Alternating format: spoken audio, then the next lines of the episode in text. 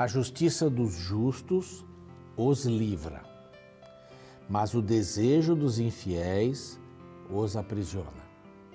Aqui, nesse texto maravilhoso aqui de Provérbios 11, verso 6, a gente encontra dois lados, né? Liberdade e prisão, aprisionamento. Então, quem é, tem a justiça no coração está livre. A justiça do justo, é até uma redundância, a justiça do justo livra. É você que busca andar nos caminhos do Senhor, está liberto. Mas os infiéis estão sempre presos. Aqueles que não têm fé, infiéis são aqueles que não têm fé, estão sempre presos, achando que estão livres. Ah, quero ficar livre, vou beber à vontade, vou fazer isso à vontade, vou usar drogas ilícitas, ah, sexo livre, liberdade. Não tem, não existe liberdade. Você sabia que não existe liberdade, né? Liberdade, ela é maior ou menor, só isso, mas não ter, não, não existe.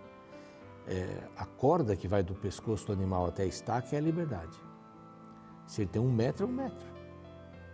Se ele tem 10 quilômetros, são 10 quilômetros, mas tem limite. Aqui não tem nada ilimitado nesse mundo. Tudo é limitado, tudo tem. Você bebeu, dirigiu, pode bater, matar alguém. Tudo tem seu limite. Eu faço o que eu quero? Não, você não pode fazer o que você quer. Porque tem o outro. E desde que você faça o que você quer prejudicando o outro, você já está num terreno que nasceu. E aqui diz assim: tem liberdade, justo, justiça, e tem aquilo que aprisiona né, os infiéis, a infidelidade. Eu não creio em Deus. Hum, quase eu ia fazer um sermão aqui desse verso. Mas ele é muito lindo. É muito lindo. Mas esse é o programa Reavivados por Sua Palavra aqui da TV Novo Tempo. E um privilégio grande ter você.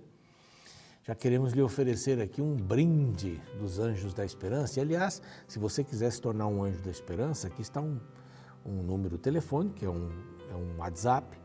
Você pode escrever aí, quero informações sobre como me tornar um Anjo da Esperança. Pronto, você vai receber aí, bonitinho, tudo certinho. E bem-vindo, se você optar por isso. Os Anjos da Esperança nos ajudam aqui a propagarmos a palavra através das suas ofertas. E esta revista aqui é gratuita. Ela chega até você pelo correio, basta pedir por este outro WhatsApp e ela vai chegar aí na sua casa, escritório, onde você quiser.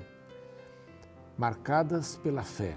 História de oito mulheres marcadas pela fé. Histórias lindas, boas para homens, mulheres, casais, crianças, jovens, para todo mundo. São histórias bíblicas. Então espero que você faça o seu pedido. Vale a pena, hein? Muito boa mesmo. Nós também queremos dizer para você que há uma série de mídias que você pode acessar o nosso programa. Pelo NTP, NT Play, que é da Novo Tempo, claro. Está lá a hora que você quiser o programa, tem outros conteúdos. Pelo Spotify, pelo Deezer. Desde Gênesis 1, nós estamos ali, até hoje. Até o capítulo gravado hoje. Então estão todos ali para você ouvir. E no YouTube, nossa família no YouTube, né? mais de 400 mil pessoas inscritas ali, milhares assistem o programa todos os dias, um capítulo da Bíblia. Tem gente que não larga, sabe? Começou e vai até o fim e aí já está voltando. Alguém me escreveu outro dia, eu já estou voltando. Já fiz uma Bíblia inteira com vocês e agora estou voltando. Aleluia! É isso que a gente quer. Tá bom? Então vamos para um rápido intervalo, a gente volta com o capítulo 25 de, do primeiro livro de Samuel e aqui já começa assim triste esse capítulo: Samuel morre. Vamos ver o que acontece.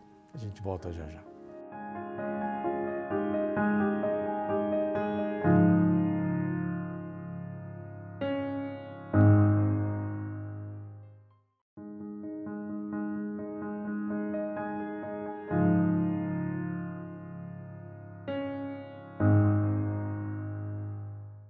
Estamos de volta com o programa Reavivados por Sua Palavra. Nosso propósito, vale a pena repetir sempre, né? É o que a gente faz aqui, um capítulo por dia. Esse é o propósito que você também estude a Bíblia todos os dias. vai fortalecer a sua fé, vai lhe dar esperança, vai fazer você entender muitas coisas nesse mundo. Pessoas que estudam a Bíblia quatro ou mais vezes por semana conseguem ter a força divina para vencer uma porção de coisas. Foi feita uma pesquisa aí durante 12 anos e 60% das pessoas que eram alcoólicas tiveram êxito. Olha só, pornografia vai inibir a sua mente de mexer com pornografia. Isso é maravilhoso. Isso é incrível. A Bíblia pode ajudar você em vários sentidos, no seu casamento, com princípios na educação de filhos, nos negócios. Então, estude a Bíblia todos os dias, vai valer a pena. Vamos lá, capítulo 25 é grande, hein? É grande o capítulo 25, mas fala de dois assuntos. Primeiro, Davi perde o seu amigo, mais do que amigo, né? pede o profeta que o ungiu, aquele que o acompanhou, aquele que já o havia aconselhado várias vezes. Samuel morre aqui. E lá atrás, quando Saul não tinha mais jeito, ele disse assim: Olha, Deus se rejeitou. Tá? Foi rejeitado. E nunca mais você vai falar comigo. E se nunca mais vai falar comigo, guarda um pouquinho esse negócio de nunca mais vai falar comigo. Porque Saul vai tentar falar com Samuel depois da morte dele. A palavra era nunca mais vai falar comigo. Guarde isso aí. Guarde aqui. Então, o povo chorou, planteou, ele foi sepultado na sua casa em Ramá, ele morava em Ramá. Davi se levantou e foi para o deserto. Seus homens estavam todos lá, acompanhando. É, ali perto do deserto de Maom, lembram-se que eu contei a história, né, a Bíblia. Saul estava do lado da montanha e Davi estava do outro. Eles estavam brincando ali, né? Não estava procurando, brincando não, mas eles estavam procurando. O Saul estava procurando matar é, Davi e ele foi livre disso daí. Mas nessa, nesse mesmo lugar, nesse lugar chamado Maom, tinha um homem que era muito abastado. E aqui dá até alguns detalhes. Ele tinha 3 mil ovelhas e mil cabras. É muita coisa, né? Então ele era muito abastado e ele estava tosqueando as ovelhas no Monte Carmelo. Tosqueando. E quando vai se tosquear as ovelhas, porque ovelha, você sabe, né? Ela, se você não tosquear a ovelha, não cortar o pelo da ovelha, ela vai ficando uma bola. E até tem umas. Eu mostrei uma vez uma ovelha que estava perdida durante um bom tempo, ela estava toda, já ficou cega, não enxergava, aquilo cai tudo. Ela não tem uma mãozinha para tirar aquilo, né? Então a ovelha precisa ser tosqueada. E ele vivia daquilo, vendia lã ainda.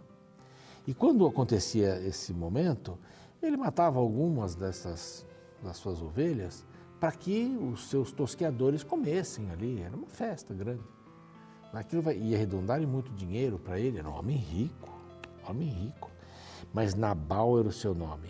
Isso quer dizer insensato. Nabal é insensato.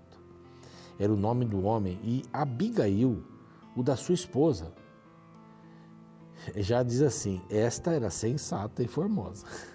Mas de Nabal não fala nada, só diz que ele é rico. Porque ele tinha um caráter muito complicado. Sabe, você vai tendo dinheiro, tem dinheiro, você começa a achar que todo mundo está ali por sua causa, que você é o centro. Se não fosse você, você tem dinheiro, tem um poder, eu mando, eu quero a parede amarela. Não, não quero verde agora. Agora eu quero isso, eu quero comer aquilo, tragam aqui, eu vou ficar sentado debaixo da árvore aqui. Então, dá essa conotação, né? Que, que ele era um homem rico, só rico. Tem muitas pessoas, essa frase eu ouvi, né? Muitas pessoas são é, tão pobres que só têm riqueza, riqueza financeira. Pessoas muito pobres. Ter só dinheiro não é nada, não é nada. Não é absolutamente nada. Se você não souber o que fazer com o dinheiro. Há pessoas que morrem e deixam suas fortunas aí para seus filhos e ex-esposa ou ex-marido brigarem. Como é bonito ver pessoas que têm dinheiro e que não fazem conta Claro, guardam, compram coisas boas, fazem viagens, não tem nenhum problema isso. Mas se você só tem dinheiro, você não tem um coração apaixonado pelas pessoas, eu acho lindo isso quando eu gosto muito de empreendedorismo, mas quando alguém dá emprego, Começa, começou um negócio, empregou alguém. Eu acho lindo isso. Acho muito lindo. Tinha uma, uma senhorinha e um rapaz que, que tinha feito é, direito. É, tá difícil o emprego, vamos montar uma padaria com ela. Fizeram um curso, estavam trabalhando os dois na padaria. Daqui a pouco eles contratam o primeiro funcionário. Eu achei aquilo. Falei, rapaz, tem que fazer uma festa. Você está ajudando uma família. Não é lindo isso? Mas Nabal só tinha dinheiro. Só tinha dinheiro.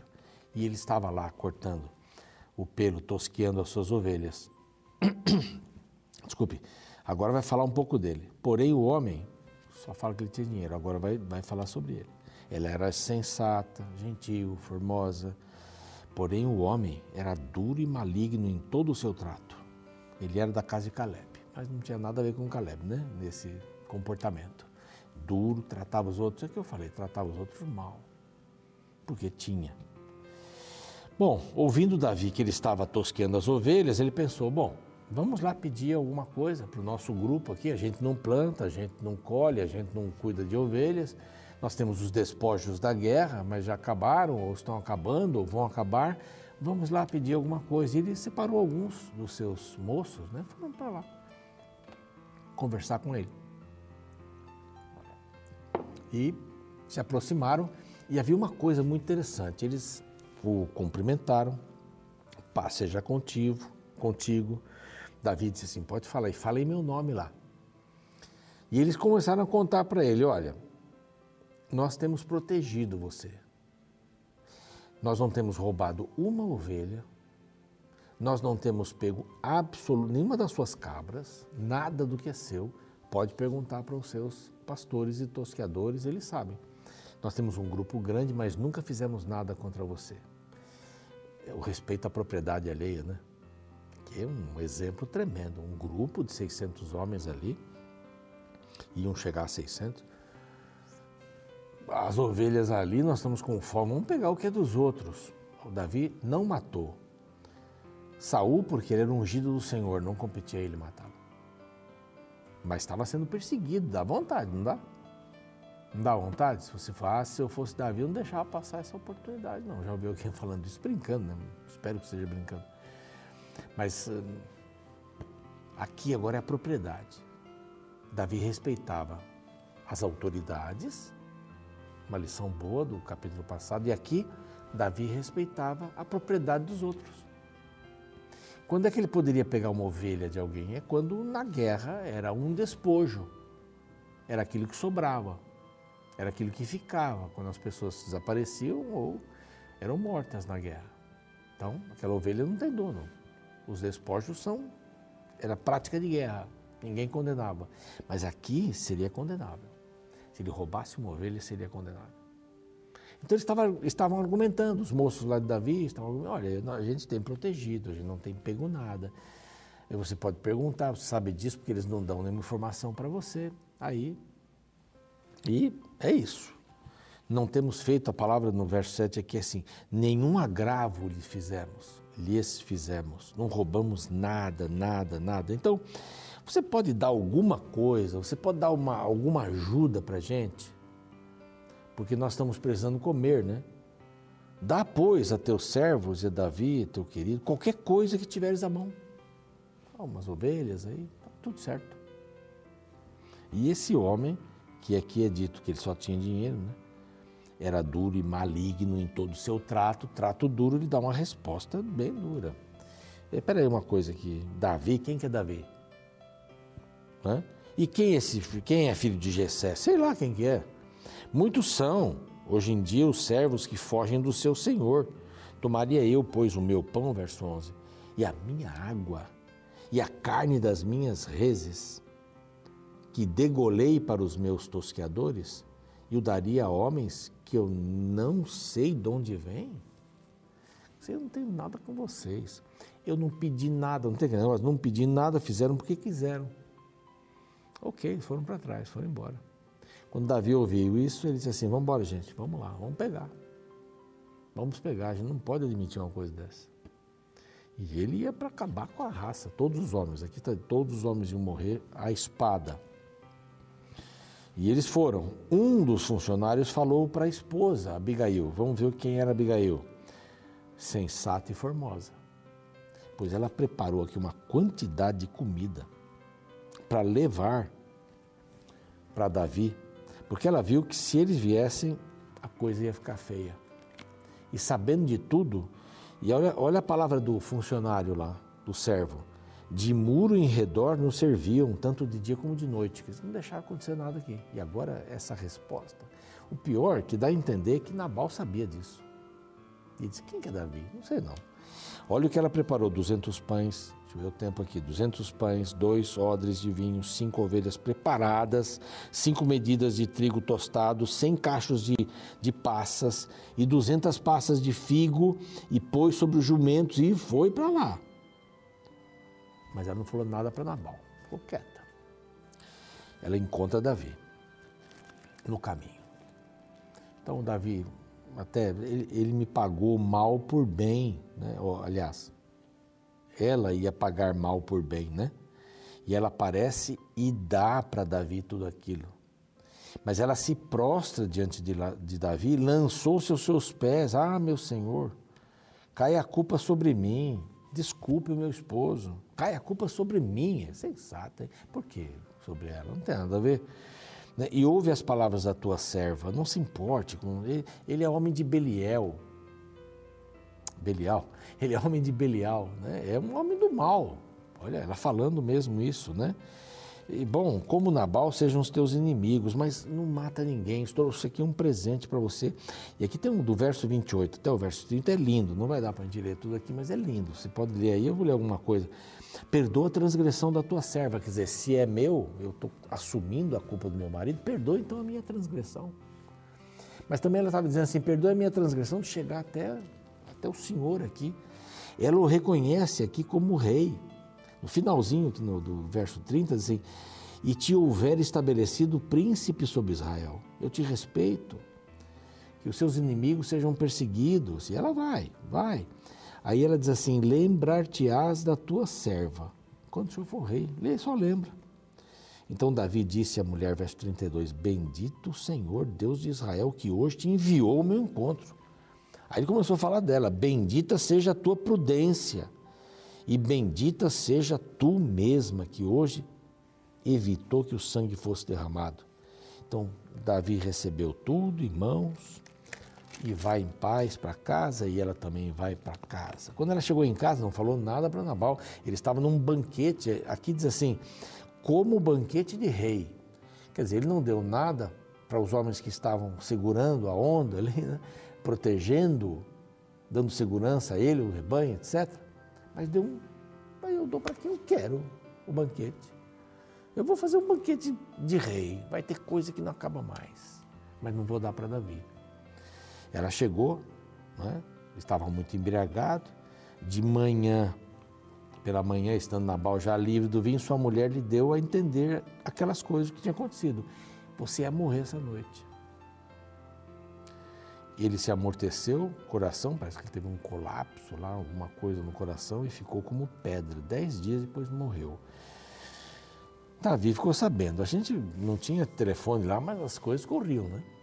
Davi ficou sabendo que Nabal morrera e o que ele fez? Mandou um servo dizendo para Abigail que ele gostaria que ela fosse sua esposa.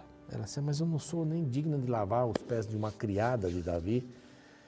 Mas ele convida você para ser sua esposa e ele foi, ela foi esposa de Davi. Ele tomou uma outra aqui, Ainoã, e ambas foram suas mulheres. Porque Saul, inclusive Mical, tinha dado para uma outra pessoa. Primeiro ele tinha dado para alguém, na segunda também ele ficou sem ligação com o rei Mical. Não, depois vai acontecer alguma coisa com Mical aqui mais para frente. Mas aqui ele escolhe, escolheu bem Abigail pela sua sensatez, pelo seu equilíbrio, pela sua formosura também. Quantas lições, né? O que é dos outros não é meu. Essa é uma das lições que a gente pode tirar aqui. E devemos ser cautelosos quando abrimos a boca. Ele foi nécio, falou bobagens, humilhou aqueles que estavam ajudando e acabou se dando mal. Vamos orar. Pai querido, pedimos a tua bênção. Ajuda-nos a enxergarmos o caminho que a gente tem que seguir. Ajuda-nos a enxergarmos assim nas pessoas, suas necessidades, um motivo para a gente ser bom fazer o bem, a olharmos para os bens dos outros, que não tenhamos o desejo de tê-los, de roubá-los. Não só bens materiais, mas intelectuais. A mentira é um roubo também. A gente rouba a verdade, não deixa a verdade aparecer e no seu lugar traz a mentira. Mas dá-nos sensatez, em nome de Jesus. Amém. O programa segue, a gente fica aqui e amanhã a gente se vê com o capítulo 26. Até lá. Você já parou para pensar no poder que nossas palavras têm sobre a vida das outras pessoas? Como é bom ouvir palavras como: Eu te amo, você é muito importante, você consegue, não desista. Por outro lado, que poder negativo tem palavras como: Você não vale nada, eu te odeio, você só faz besteira. Eu gosto da frase atribuída a Francisco de Quevedo que diz: As palavras são como moedas, ainda que uma valha por muitas, por vezes muitas não valem nada. Isso é verdade. Existem palavras que são valiosas, porém, existem muitas que nunca deveriam ter saído de nossa boca. Veja o caso relatado no capítulo 25 do primeiro livro de Samuel. Inicialmente é apresentado um personagem cujo nome é Nabal. O significado deste nome em hebraico é insensato, louco.